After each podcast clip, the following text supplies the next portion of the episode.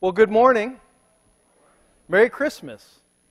You, didn't they do a beautiful job with the stage? They really, yeah, absolutely. Did have you have you heard the rumors? I don't know if you've heard the rumors, but I've been hearing through the grapevine that, believe it or not, Santa Claus attends our church. Did you know that? He, he once was the chair fairy, but he's been exalted to he's been exalted to Santa Claus. Believe it or not, Arnie Winnell is the real Santa. He is going to be our Kent City Santa Claus this year, and if if you want any gifts, you know who to go to. But he does have a list, so be very careful. Arnie, we're excited for your new, your new promotion. It's exciting. It is exciting. It's funny, uh, two weeks ago I was talking to about 20 different pastors, and they were talking about the upcoming Christmas season. And the pastor said, You know, I can't stand Christmas. I, I really don't like it. And I said, Why? And they said, Because you always have to come up with some new way to talk about the Christmas story. Everybody knows that it's old hat.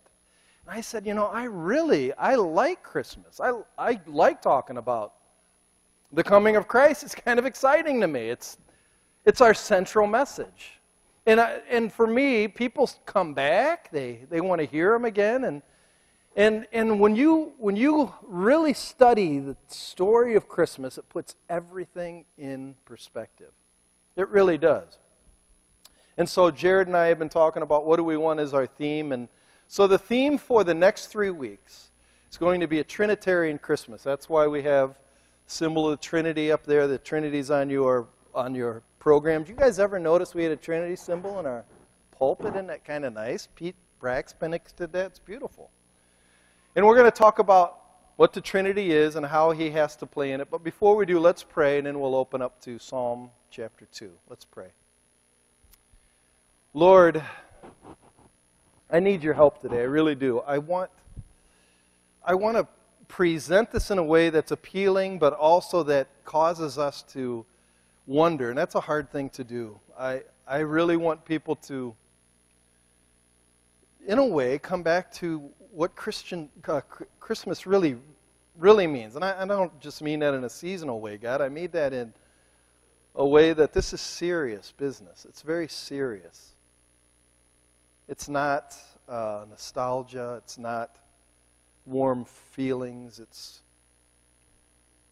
it's essential to our salvation. I pray that people see that. I pray that the scriptures would be clear, that as I present them, they'll be understood, because there's some difficult parts here, God.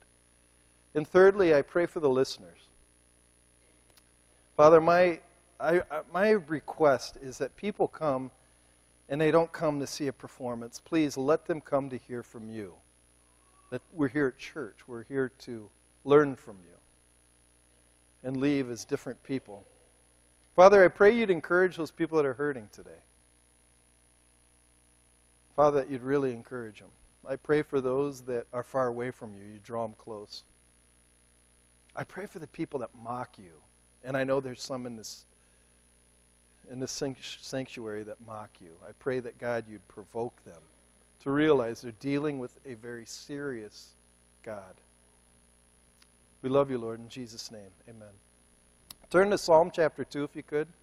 And we're going to use this as our platform for the next three weeks. Psalm 2 is not really a Christmas passage, but you're going to see that from God's perspective, it is begins by saying in Psalm 2, verse 1 Why do the nations rage?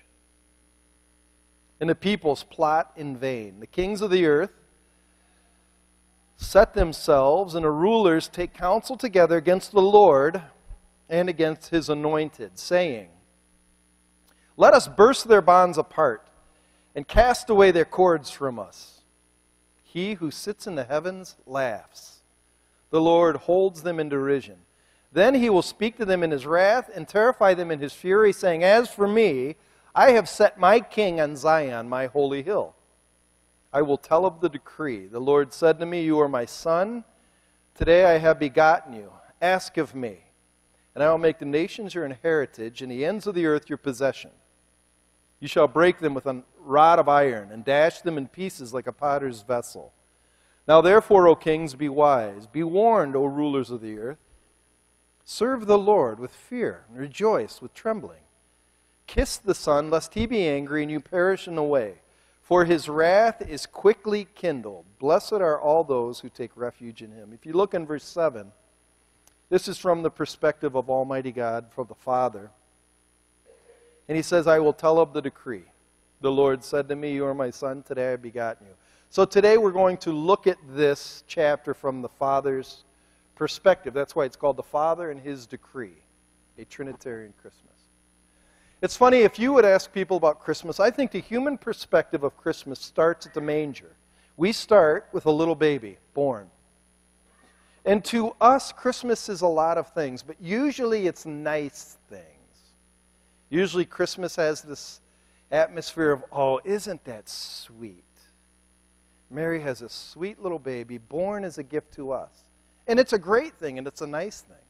And I think in our mind, we really do believe some little boy came with a drum and played before him and cried while the shepherds, you know, they gazed in wonder and the Shekinah light happened and they all cried at the same time. Like, I think we start there as human beings. But God does not start at the manger, He doesn't start there.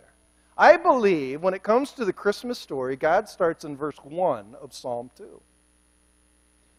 Instead of being a nice place, it starts in war, in battle. Look at how Psalm 1 begins. I mean, Psalm 2, verse 1 begins. The writer asks, Why do the nations rage? When God looks down on the earth, there's something wrong. There's really something wrong with the earth. You can see it all the way back in Genesis, right before the flood came. God looked on mankind, and every intention and thought in man was wicked and violent. Why, do, why does a couple, who's a six month old baby, shoot 14 people? Why, right now, in Thailand are little girls aged 4, 5, 6, 7 be sold into sexual slavery.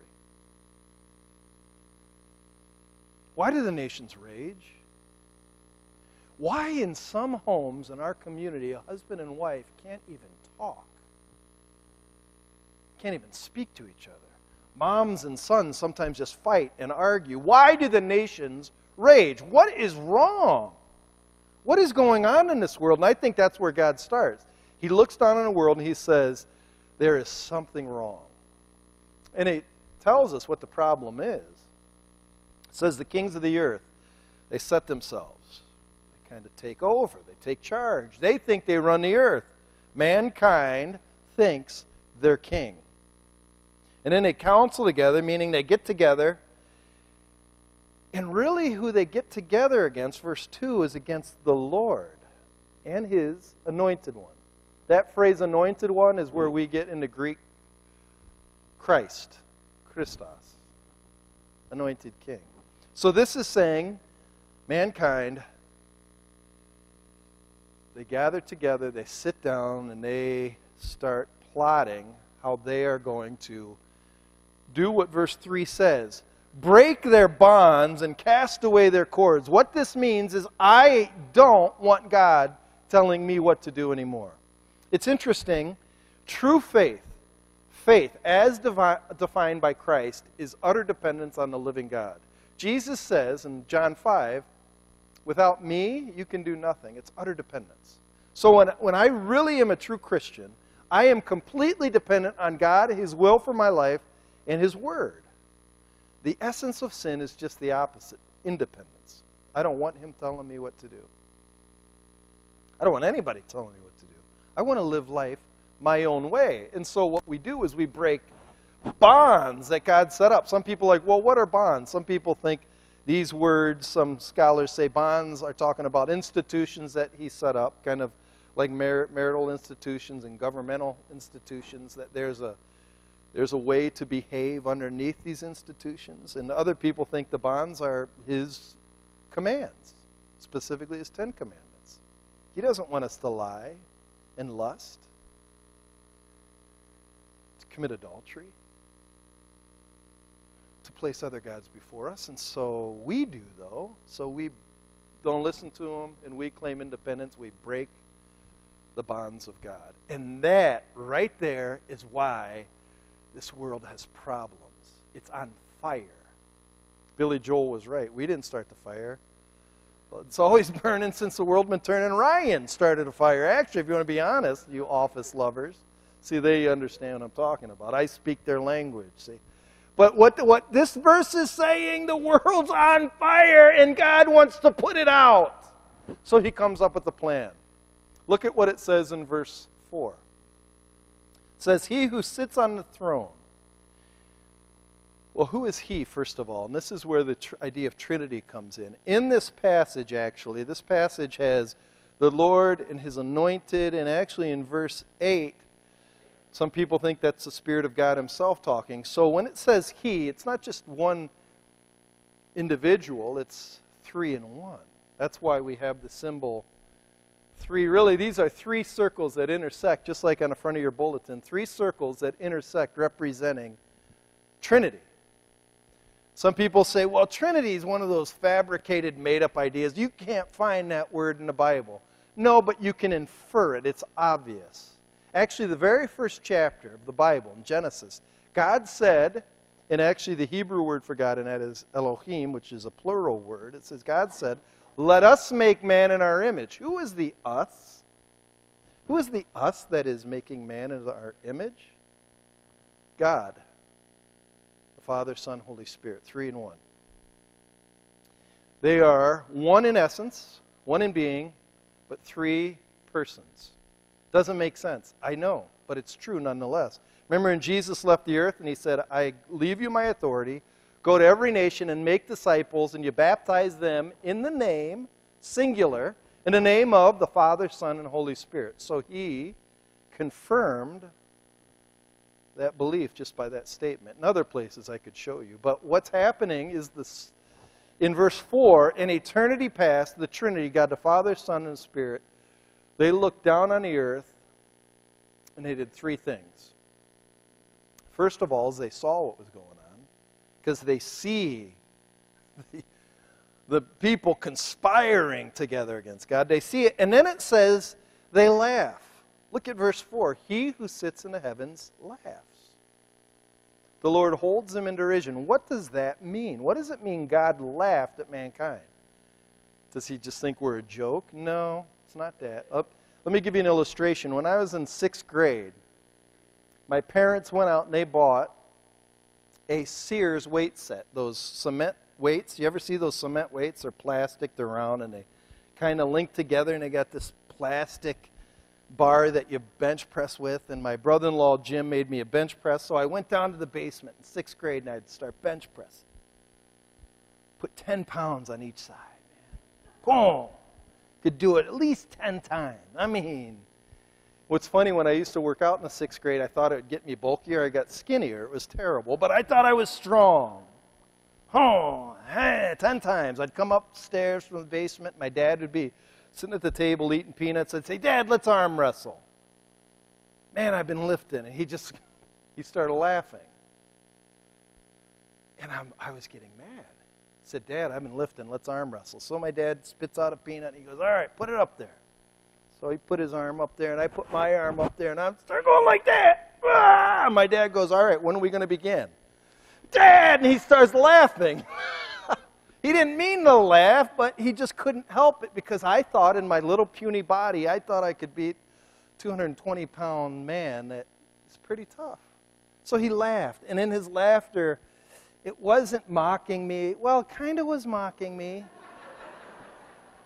That's what God does to the earth when we say, I'm not going to listen to what he says. Who is God? Listen, I, I read this quote by Brad Pitt. Brad Pitt says, Man, I don't believe in God because my dad put so much guilt on me growing up, so I don't believe in God. That is so stupid. Just because your dad didn't necessarily tell you the truth, you're not going to believe in somebody? I don't believe in a dentist because every time go to the dentist. He says I have cavities, so I don't believe in it. I feel guilty, man. Stupid. We, and so God's like, what's wrong with you?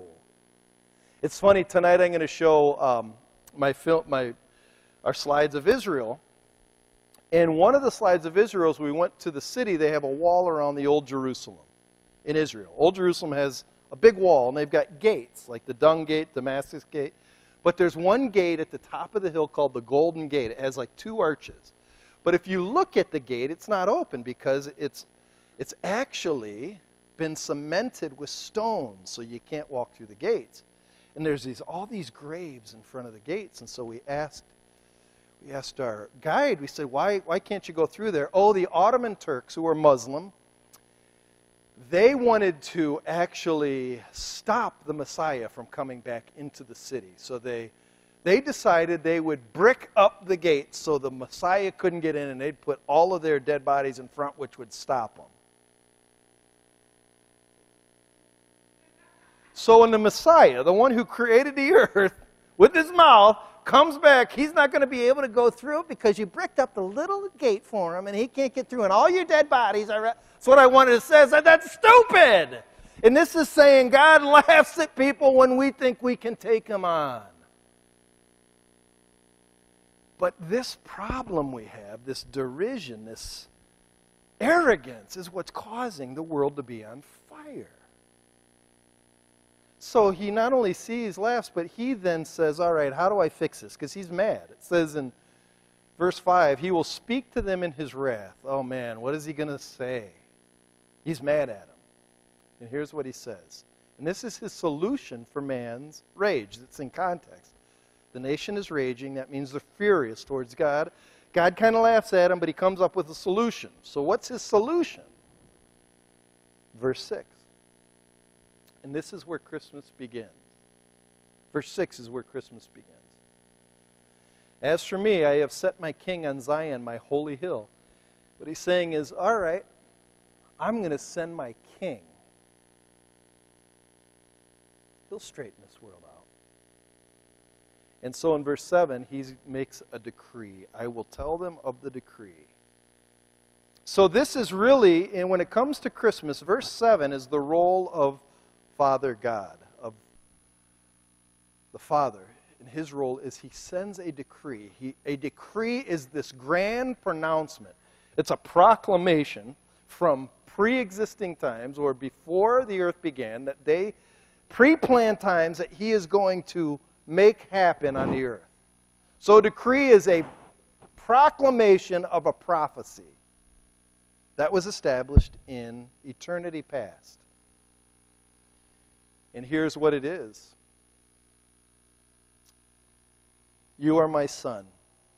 Today I have begotten you. What this phrase means, you are my son, this is referring to the second person of the Trinity, the Son, Jesus Christ, the Word of God. In the beginning was the Word. The Word was with God, and the Word was God.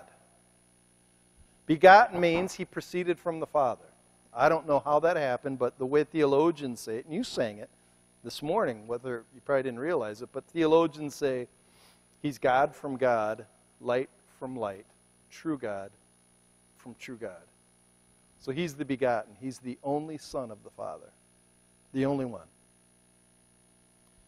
In reference to this, there's some discussion because this is used in Acts chapter uh, 13, verse 33, where after Jesus rose from the dead, God uses this phrase, or Peter says, uh, Paul says this is referring to Jesus rising from the dead. But what it's referring to is in eternity past, God already knew he's going to set his son up to be the king on Zion. That's what it's talking about. That's his decree.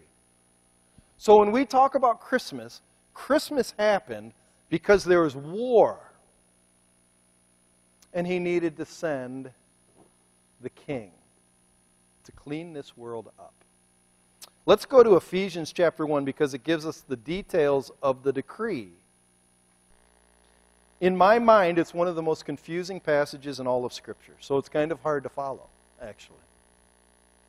But I want to read through it because I, we're Christians and we say we believe this book and we need to know this book. But you have to work through it. So, what I'm going to do is I'm going to read it. This is the decree of God in specific terms. I'm going to bring out why he sent it, which is his, his motivation. Why is he going to send Jesus? What is the gift? and what's its purpose. Starting in verse 3 of Ephesians 1. Blessed be God the Father of our Lord Jesus Christ, who has blessed us in Christ with every spiritual blessing in the heavenly places. That means we're rich in Christ. In Christ.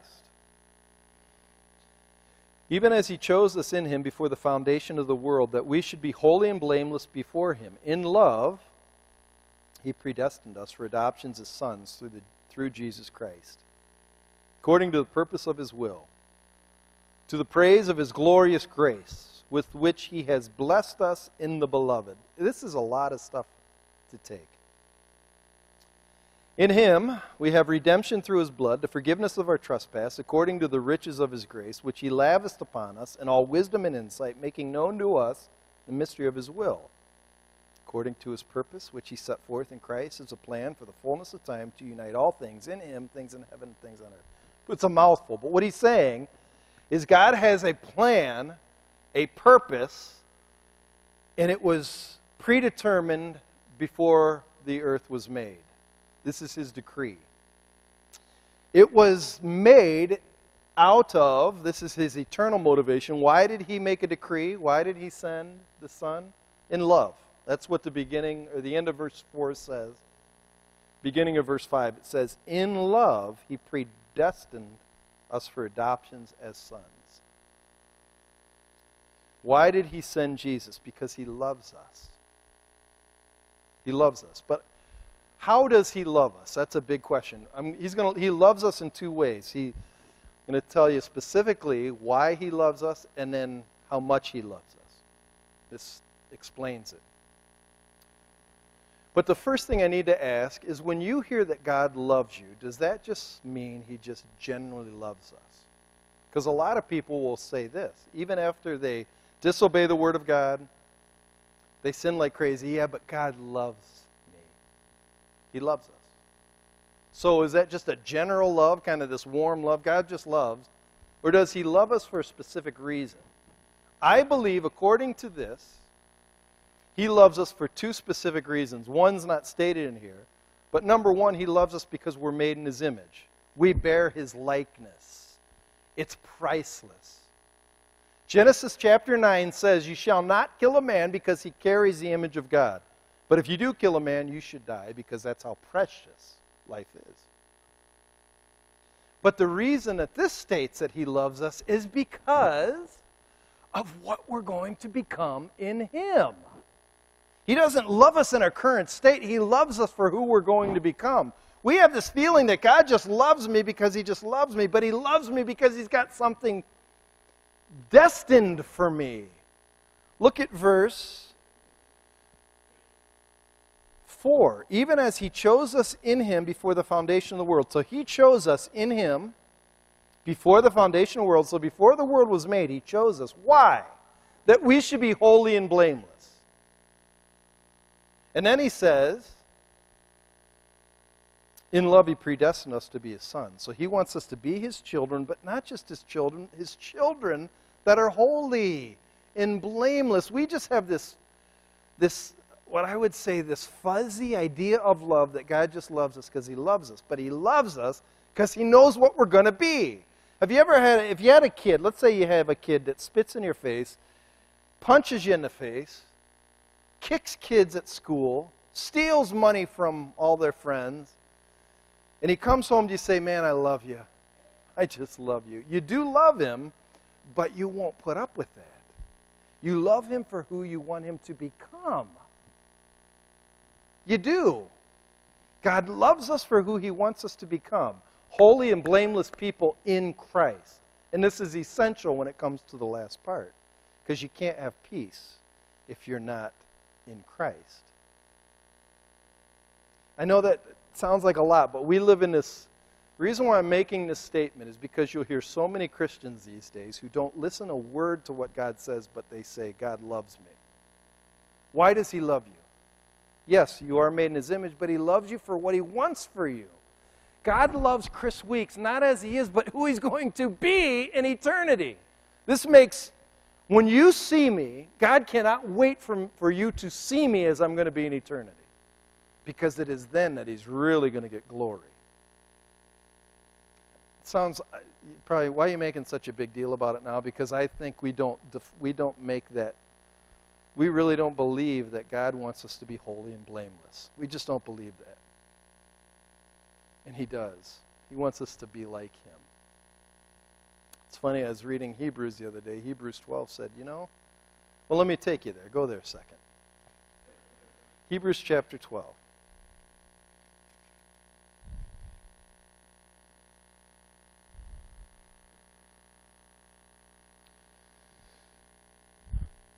Starting in verse 3. Verse 3 of Hebrews chapter 12 says, Consider him who endured from sinners such hostility against himself, so that you may not grow weary or faint hearted. In your struggle against sin, you have not yet resisted to the point of shedding your blood. And have you forgotten the exhortation that addresses you as sons? Okay, so you're his son, and he said, My son. Do not regard lightly the discipline of the Lord, nor be weary when reproved by him. For the Lord disciplines the one he loves and chastises every son whom he receives. So the question is according to this, how do you know you're loved by God? You're disciplined. Because he has so much more for you. And we just think he just loves me. But if he loves you, he will want you to be conformed into the image of his son. It's such a important part. I just let's go back to Ephesians 1. You need to meditate and, and really chew on that. So because he loves me, he sends me a gift. And this gift is a it's so precious you can't you, you just can't put a price tag on it. And so go ahead to the next slide. It's unsurpassed. There's nothing better than this gift. It's the greatest gift ever given to us. And you'll see it time and time again in Ephesians 1. He keeps talking about the Lord Jesus Christ who's blessed us in Christ. He keeps saying, in Christ, predestined us for adoption as son through Christ. 2, verse 6, to the praise of his glorious grace, which he has blessed us in the beloved. The gift is himself, Jesus, in the, in the flesh. So the unsurpassed gift is a baby. That's a gift.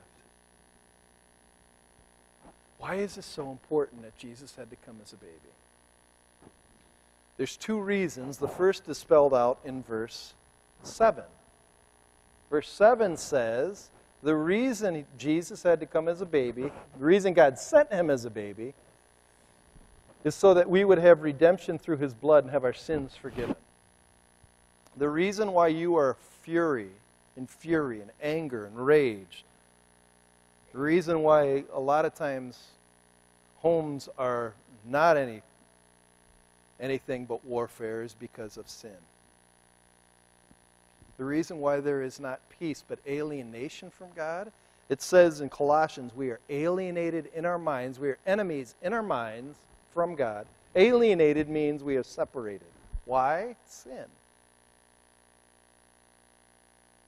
You will not have peace until you deal with sin. You just won't.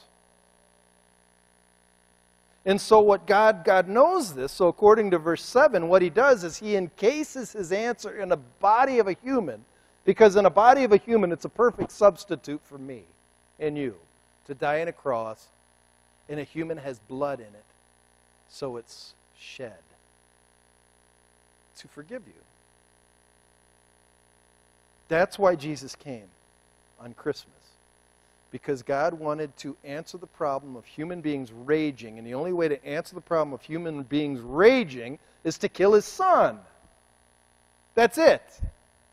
And then this son became a man. He died, rose up from the grave, and did you know right now, and I'm not sure we really believe this, right now he can see everything we do. Everything.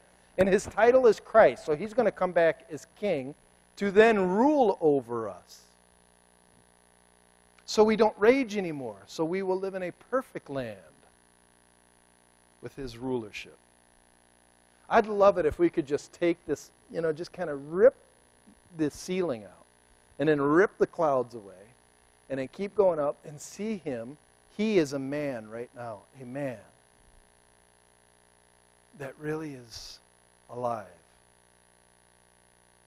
And what, we, what, I, what I don't like about Christmas sometimes is we focus so much on things that happened in the past, and that's where we stay, instead of saying, What is he like right now? He's alive. It's funny, when Jesus came, Mary and Joseph wondered what they should call him. God said this You shall call his name Jesus. Why? For he shall save his people from their sins. That's really why he's sent. So, what is the goal? Why did they send him? Really, the it's verse 10. Verse, and I call it the. Boyd Kaler doesn't believe that's a real word, but it's the penultimate goal. Penultimate means you have an ultimate goal. The ultimate goal is found in verses 11 and 12. Look at verses 11 and 12. In him we have obtained an inheritance, having been predestined according to the purpose of him who works all things according to the counsel of his will. So he's working his decree out. He's working all things out to his decree. So that, verse 12, we who are the first to hope in Christ might be for the praise of his glory. So that's the ultimate goal, to bring glory to him. The penultimate goal is verse 10. Look at verse 10. The penultimate means it's one step below the ultimate goal. The ultimate goal is God's glory. One step below is verse 10 as a plan for the fullness of time to unite all things in Him things in heaven and things on earth. So from Psalm 2, God looks on the world and it's raging. It's raging mad. It's on fire. says, How do I fix this? I'll make a decree. I'm going to send my son. He's going to be the king. He sends his son. His son, first of all, comes to die. And the reason he came to die is because before you will take his rule, you have to have a heart that will accept it. So he's come to win your heart first. That's why the Muslims will never get it right. The Muslims want to go from rule down. They want to impose Sharia law. And if you disagree, they'll cut off your head. Doesn't win anybody's heart. Neither does having the right president win. Did you know? Like, we get so mad that my party's not winning. Yet, even if we win, if the heart's not changed, it doesn't mean a thing. It really doesn't mean a thing. The only thing that changes humanity is when you go to your neighbor and you go to your brother, you go to somebody you know that doesn't know Christ, and you share with them the gospel and say, There is a king that's going to come back, and he wants your allegiance. And to prove that he wants your allegiance, he first died for you. He loves you. But he's coming back. And when he comes back, if you are not his, you're in trouble. You just are. And then when he comes back, he's going to bring heaven and earth together to unite them. And then you'll have real peace. It's, I was talking to Dave Harrison a couple days ago, and he, was, he asked me the question. He said, he said, Did you watch the trimming of the the Christmas tree in New York City, the giant tree, and they had, I guess they had a special on TV. And I said, no. He goes, well, it opened up and it said they had this children's choir. And the children's choir stood be in front of the tree and they all started singing this song called Peace I Leave with You, My Friends. And I said, really? They used to, they sang that song? Because it's, I used to sing that song as a little kid in Mass at church.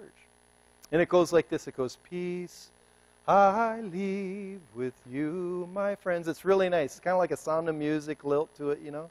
And it says, Shalom, my peace in all you do. Go now, my brothers, and do the same until I come again. And it talks about having harmony and just smiling at one another and just be at peace. It's kind of like oh, just share a Coke and a smile. And every, everything will be great. And I used to go to church like that where I wanted to hear nice music. I wanted to feel good. When I left, I just wanted to see the nice, the nice decorations and sing nice songs and be nice. Just be a nice person. And everything will turn out all right. As if all of us, deep down, are good. Deep down, we're good. Deep down, if we just are nice, this world will be a better place. There will be peace. I just want peace. Even a couple, of, uh, right after the Paris bombings, Madonna had a concert the day after and just said, "We just have to love each other. That's different. It just will be at peace." That's not the problem. The problem is you, in your heart, are at war with the living God. That's the problem. You are raging against God. And the only way to have peace, the only way to have peace with God and your neighbor is you have got to submit yourself to the rule of the king. That's the only way. And the way you do is you admit your need for Christ. You humble yourself and you say, God, I believe that Jesus is the only begotten who was sent to die for my sins and then to rule over my heart. If that doesn't happen, all this peace stuff's a joke. It's an utter joke. It's a joke that we think we're going to fix. We're going to fix uh, war by taking away guns or even having more guns on both sides. Man, just get more guns and we'll stop slaughters. No, you won't because people are still messed up. And taking away guns won't do a thing at all, just leave you vulnerable. The only thing that will change anything is when you have Christ in your life and you're willing to tell your friends and neighbors. I was talking to Jared the other day, and he said, one of the teachers at his school said, You know, evangelism is no longer for the church. We should, we should just kind of encourage those who are already saved. Don't worry about telling other people. I completely disagree. You have got to tell people, you have got to tell people and I'm not making this, I don't, I don't even care how nice of a presentation. You have got to tell people God is angry with them. Huh? If they don't have Christ, He is furious. That's what Psalm 2 said. He's so furious that if you do not have His Son, He is coming in wrath. It says Ephesians 2 that you are a target of His wrath. But he gave you a way out. He sent his son to die, to take that wrath upon you, so you can have your heart fixed. And then once you have your heart fixed, you're a son. And you will want his will. But before that, you're a rebel. I never really heard that growing up. I heard that I just come in here, sing Peace I Leave with You, my friends, and leave, and everything's great. I can trim the tree and go watch a claymation video when Santa Claus comes to town. But the truth is, if I watch a claymation video and I'm going to hell, it's a bad deal.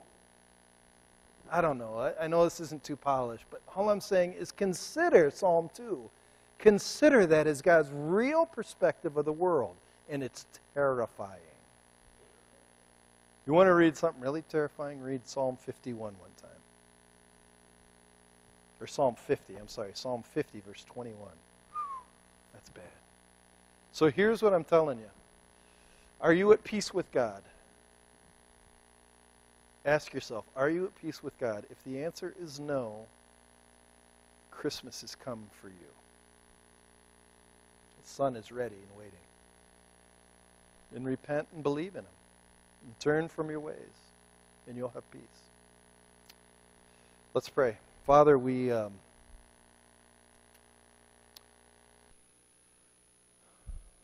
I don't know, God. We, we really need your, your Holy Spirit to just teach us. We, knew, we need to move uh, in Christmas time, we need to move beyond entertainment, and um, we need to really consider the reality of what's swirling around. Help us to see that, God, what happened in San Bernardino is just a sign of what's really going on in people's hearts. Help us, God, if we are not um, believers. Help us to repent and change. Help those of us who are believers to realize what an amazing what an amazing gift the Son was that was sent. Help us to share him and not be scared to. Thanks, God. In Christ's name we pray. Amen.